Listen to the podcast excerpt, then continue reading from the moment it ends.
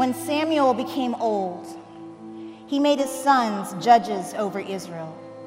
The name of his firstborn son was Joel, and, name, and the name of his second, Abijah. They were judges in Beersheba. Yet his sons did not walk in his ways, but turned aside after gain. They took bribes and perverted justice. Then all the elders of Israel gathered together and came to Samuel at Ramah and said to him, Behold, you are old, and your sons do not walk in your ways. Now appoint for us a king to judge us like all the nations. But the thing displeased Samuel when they said, Give us a king to judge us. And Samuel prayed to the Lord and said, And the Lord said to Samuel, Obey the voice of the people in all that they say to you, for they have not rejected you, but they have rejected me from being king over them. According to all the deeds that they have done from the day I brought them up out of Egypt, even to this day, forsaking me and serving other gods, so they are also doing to you. Now then, obey their voice, only you shall solemnly warn them and show them the ways of the king who shall reign over them. So Samuel told all the words of the Lord to the people who were asking for a king from him. He said, These will be the ways of the king who will reign over you. He will take your sons and appoint them to his chariots and to be his horsemen and to run before his chariots. And he will appoint for himself commanders of thousands and commanders of fifties, and some to plow his ground and to reap his harvest and to make his implements of war and the equipment of his chariots. He will take your daughters to be perfumers and cooks and bakers. He will take the best of your fields and vineyards and olive orchards and give them to his servants. He will take the tenth of your grain and of your, and your vineyards and give it to his officers and to his servants. He will take your male servants and female servants and the best of your young men and your donkeys and put them to his work. He will take the tenth of your flocks, and you will, shall be his slaves. And in that day you will cry out because of your king, whom you have chosen for yourselves. But the Lord will not answer you in that day. But the people refused to obey the voice of Samuel, and they said, No, but there shall be a king over us, that we also may be like all the nations, and that our king may judge us and go out before us and fight our battles. And when Samuel had heard all the words of the people, he repeated them in the ears of the Lord. And the Lord said to Samuel, Obey their voice and make them a king. Samuel then said to the men of Israel, Go, every man to his city. They have rejected me from being king over them. This is a text that catches us by surprise. Because Israel's request doesn't seem so bad at first glance. It seems like the natural response to everything that has come before because Israel needs a king. The whole book of the Judges, the book that comes right before this one, it proclaims on every page that need for a king. God has saved his people from slavery in Egypt. He has carried them through the wilderness. He has brought them into the land. But no sooner than the leaders of God's appointment, no sooner do those leaders die than Israel sinks into sin. And they spiral deeper and deeper into depravity with every passing generation. And though God, in mercy, keeps raising up judges, these men and women to save his people, it is clear from the very beginning of the book to the very end that they are not enough. And there is this one repeated refrain they had no king in Israel, and everyone did what was right in their own eyes. Israel needs a king but not a king like all the others. They need the king described by Moses in Deuteronomy 17, a king after God's own heart, a king who will embody God's rule in the midst of his people. a king who will himself bow before the one who is the ultimate king, God himself. And so you would think, coming to 1 Samuel 8, that this is the moment. Samuel, the last and the greatest of the judges, he's old. His sons are corrupt. That void of leadership is about to be felt acutely once again by God's people. So you would think, here's the moment. Here's the moment the king will be raised. Here's the moment that they should ask this question. But when they come to Samuel, he doesn't welcome it, he doesn't affirm it. Instead, it says in verse 6 that it displeased him. Literally, in the Hebrew, the matter was evil to his eyes because it's not a request for the king they need. It's a rejection of the king that they already have. Listen to what they say. It's not a request for a king, it's a demand. Verse 5 Now, not in your timing, now appoint for us a king. And not a king like Deuteronomy 17, not a king after your heart appoint for us a king like the nations. And I want us to catch the full weight of what Israel is demanding here. Because Israel, they're not a people like everybody else, are they? They are God's treasured possession among all the nations. They are His chosen people, a kingdom of priests and a holy nation. They are His beloved, His bride. And what Israel has just confessed in 1 Samuel 7, in the verses just before this, is that God. He has been faithful to them from the first day to the last. He has never let them down. He has never abandoned them. And though they have been faithless, He has been faithful. And it's what makes what they say here so painful. Because knowing the faithfulness of this God, knowing everything that he has done, Israel comes to Samuel and they not only reject God as king, they reject their place as his people. And they say, We would rather, we would rather have a king like the nations and be a people like the nations than have a king like you. They're saying, We don't trust you. We don't trust you to provide what we think we need. We don't trust you to care for us. We don't trust you to satisfy us. We want a king who will fight, as they say in verse 18, our battles. A king who will fight for the things that we care about, not you. And we want him not in your timing, we want him in ours. Give us a king like the nations and give him now. And even when God warns them in verses 10 to 18 of everything that this will mean, that this king will not set them free, but instead this king will enslave, that this king will not bring justice, but instead oppression. That this king, he will not save them as God has, and he will not save them as the judges have, but instead, this king, he will be the reason they cry out. Hearing all of that, Israel stiffens their necks and hardens their hearts, and it says, Still they refused to obey. And God looks at Samuel and he says, They're not rejecting you, they're rejecting me. And here's the tragedy. Here's why this is relevant not just to Israel back then, but to you and I today. It's nothing new.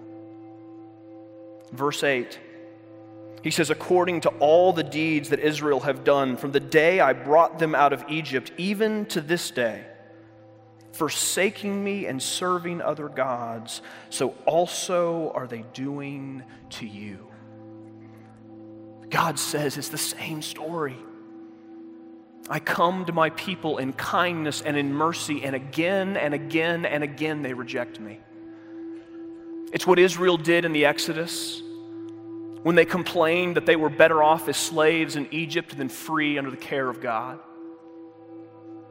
It's what man did at the Tower of Babel when they built a tower to reach to the heavens to make a name for themselves instead of obeying God's command to fill the earth and make a name for Him.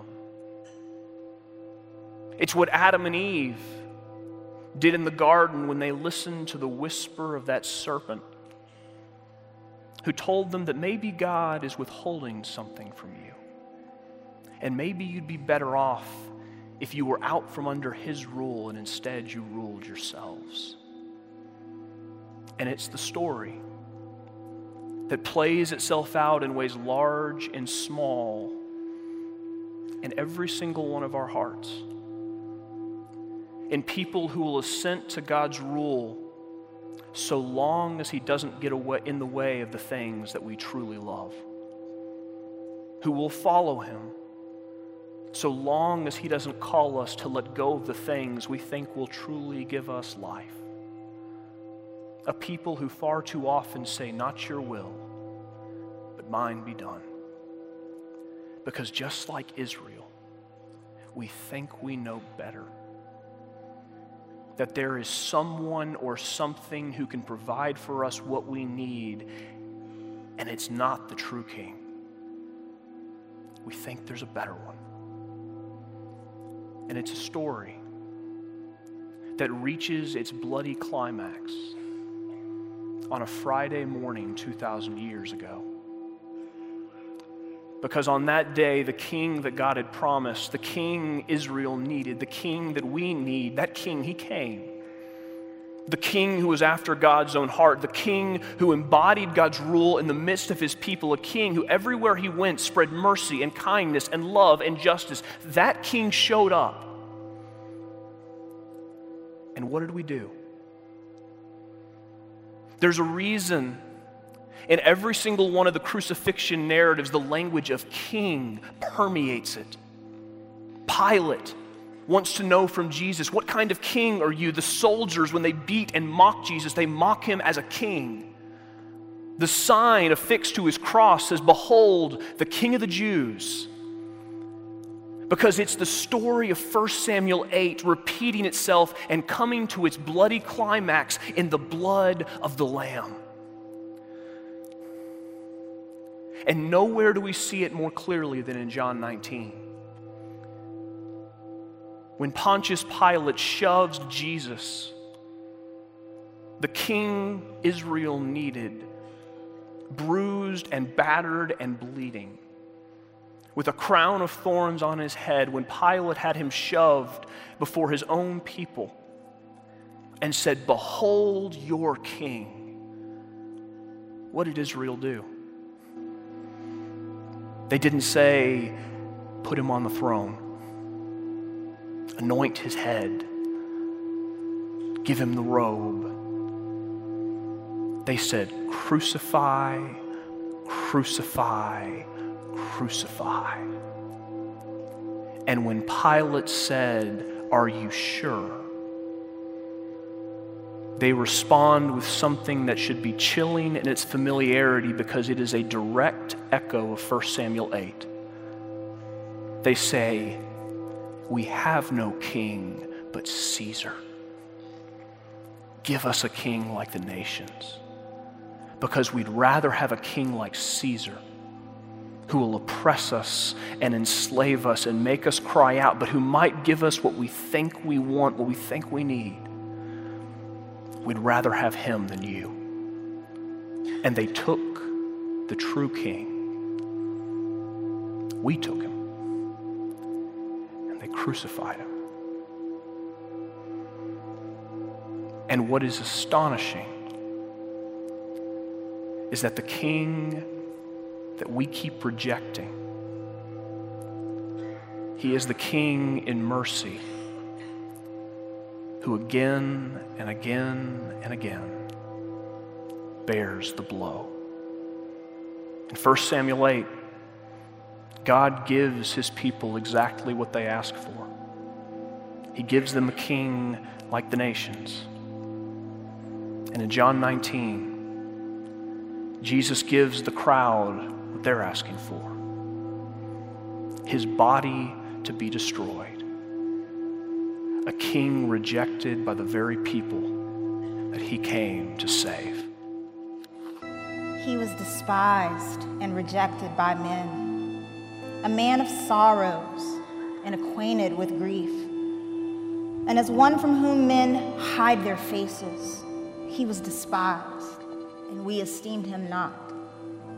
Surely he has borne our griefs and carried our sorrows, yet we esteemed him stricken, smitten by God, and afflicted.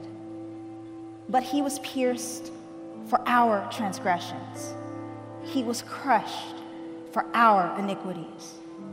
Upon him was the chastisement that brought us peace, and with his wounds we are healed. All we like sheep have gone astray. We have turned everyone to his own way, and the Lord has laid on him the iniquity of us all. He was oppressed and he was afflicted, yet he opened not his mouth. Like a lamb that is led to the, to the slaughter, and like a sheep that before its shearers is silent, so he opened not his mouth. Matthew 27. But when he was accused by the chief priests and elders, he gave no answer. Then Pilate said to him, Do you not hear how many things they testify against you? But he gave him no answer, not even to a single charge, so that the governor was greatly amazed. Luke 23 reads, Two others who were criminals were led away to be put to death with him. And when they came to the place that is called the skull, there they crucified him and the criminals, one on his right and one on his left. And Jesus said, Father, forgive them, for they know not what they do. And they cast lots to divide his garments. And the people stood by watching, but the ruler scoffed at him, saying, He saved others, let him save himself, if he is the Christ of God, his chosen one. The soldiers also mocked him, coming up and offering him sour wine and saying, If you are the king of the Jews, save yourself. There was also an inscription over him This is the king of the Jews.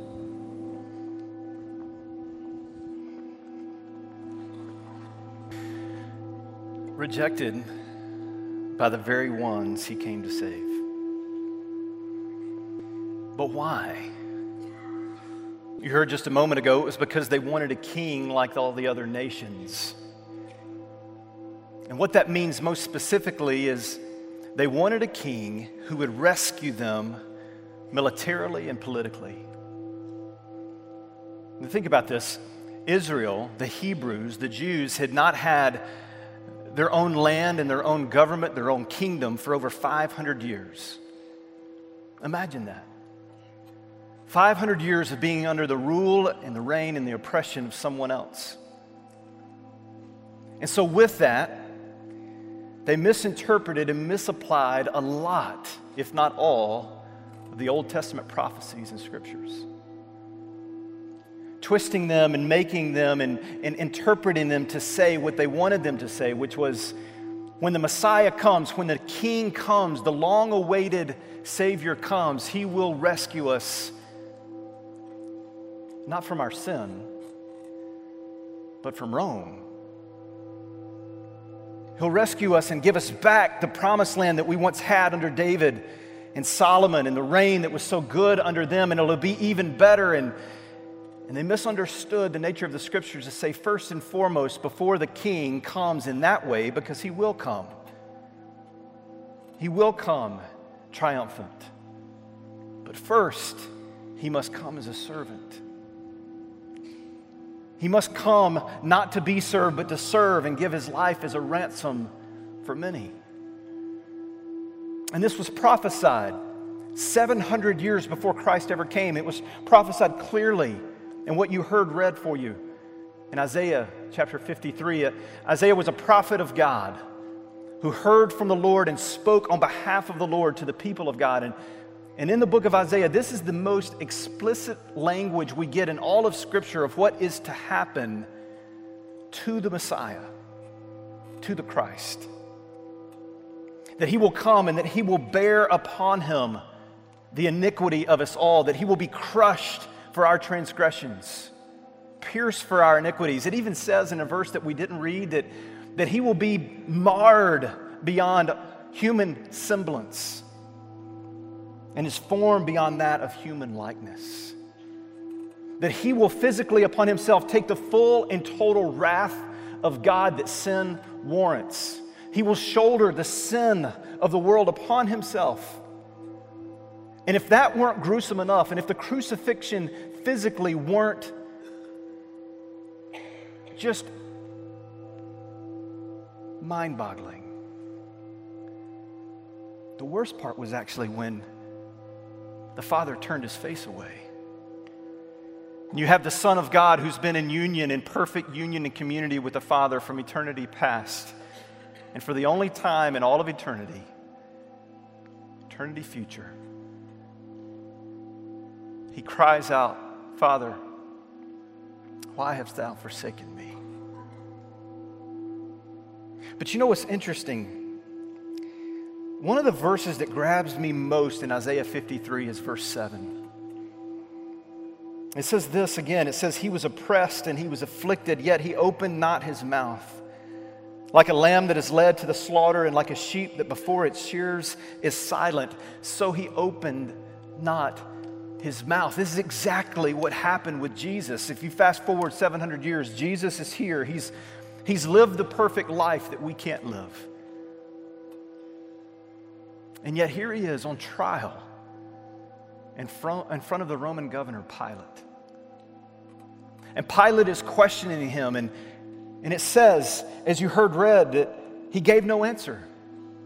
And Pilate says to him again, he says, Do you not hear all these accusations being made against you. And again, it says, and he gave no answer to the extent that Pilate was in awe by Jesus' silence. Now, put yourself in the shoes of a first century Jew who has been influenced by wrong teaching of the Old Testament passages that you have been waiting for this Messiah to come who you think is going to walk into Jerusalem and set up his kingdom and drive out the Romans. And this is why the disciples were fighting amongst themselves. Who's going to be the greatest among us? Who's going to get to sit close to Jesus once he set up reign in Jerusalem? They think it's about to happen now. And you can imagine how confused they were when this king is on trial. And if you could be in the room with him as a bystander, if you're in the story, you've read through the stories of the gospel here in the 21st century, and you've been convinced like those early disciples were convinced this is the one, this is him, this is the one we've been waiting for. Then it's at this juncture that you find yourself in your humanness, in your reasoning to say, He can't die. You say, Say something, Jesus. Defend yourself. Say something. You're the one who just spoke a word and calmed the winds and the waves. You're the one who would just speak words or just lay hands, and, and the blind could see, and the deaf could hear, and the dead would rise to life. You're the one who cleansed the lepers, who walked on water. You're the one, you have the power. Just say it, and it, it can all be over with.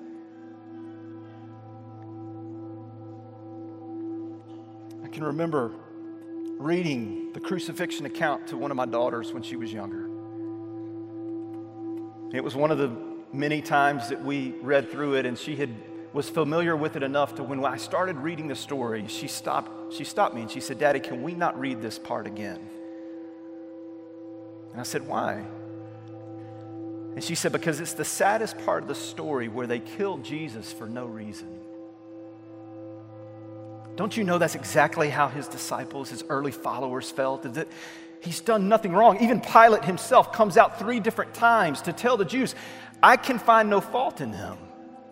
He's dying for no reason, but we have to remember that my daughter and those first century followers of Christ were only seeing through the eyes of logical human compassion that screams, This is, this is wrong and cruel to do this to Jesus.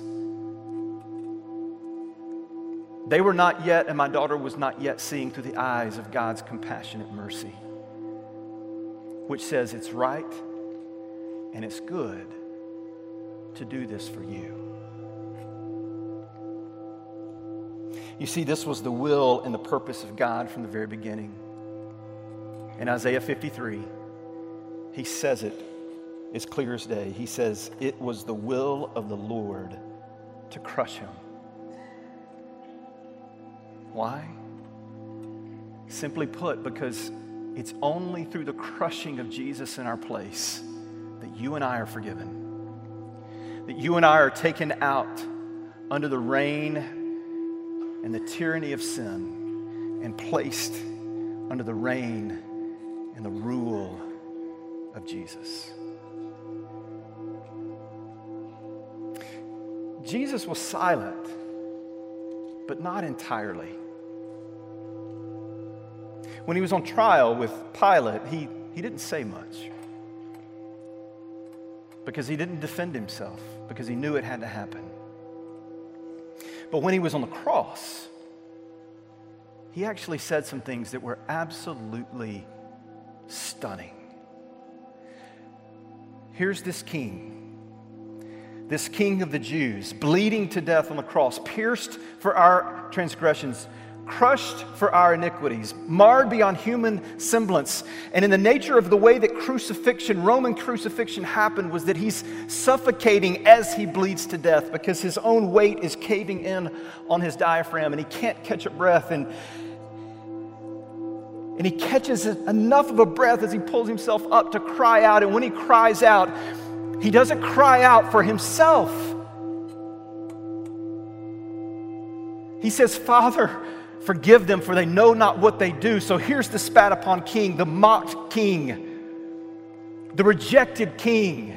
And in the moment of greatest dire need, when he's shouldering the sin of you and me upon himself, he pulls himself up just enough to catch a breath and cry out, not for himself, but for you and me the very ones who have put him there. This is our King. Maybe make the following confession as you turn to the screen. With one voice, will you make the following confession with me? King Jesus, enthroned in might, robed in glory, brilliant in wisdom, infinite in majesty, eternal in power endless in goodness, immeasurable in holiness, and perfect in providence. We confess this morning that you are the King, the King over creation, the King over the cosmos, the King over culture, even the King over kings. And yet, we also confess that we've tried your crown, wanting so much less than you to reign and to rule so much of ourselves, searching for lesser thrones amongst thistles, rejecting the glorious gift of your ravishing reign. For these wrong wants and ragged works, O oh Father, please forgive us. And in your mighty rule, will you reign over our sins and rescue us from our sinfulness? Church, will you take a moment to just silently reflect in your hearts? Though I am far, far from good. The good news is that today is not just Friday, it's Good Friday. The day where we commemorate God's good work through his indeed good Son, who on that wretched cross did more than just pardon you partially, but he powerfully and permanently perfects you completely. So, as you receive now, uh, the weight of our sinfulness, will you bring that before the cross in replacement for the weight of His perfect love? With one breath, we breathe out our confession, and with another, may we breathe in the assurance of His pardon, perfect and sweet and good, from Ephesians chapter 2. wherein the Apostle Paul proclaims, As for you, you were dead in your transgressions and sins, but because of his great love for us, God, who is rich in mercy, made us alive with Christ even when we were dead in our transgressions. It is by the grace uh, is by the grace of God you have been saved. And God raised us up with Christ and seated us with him in the heavenly realms of Christ Jesus.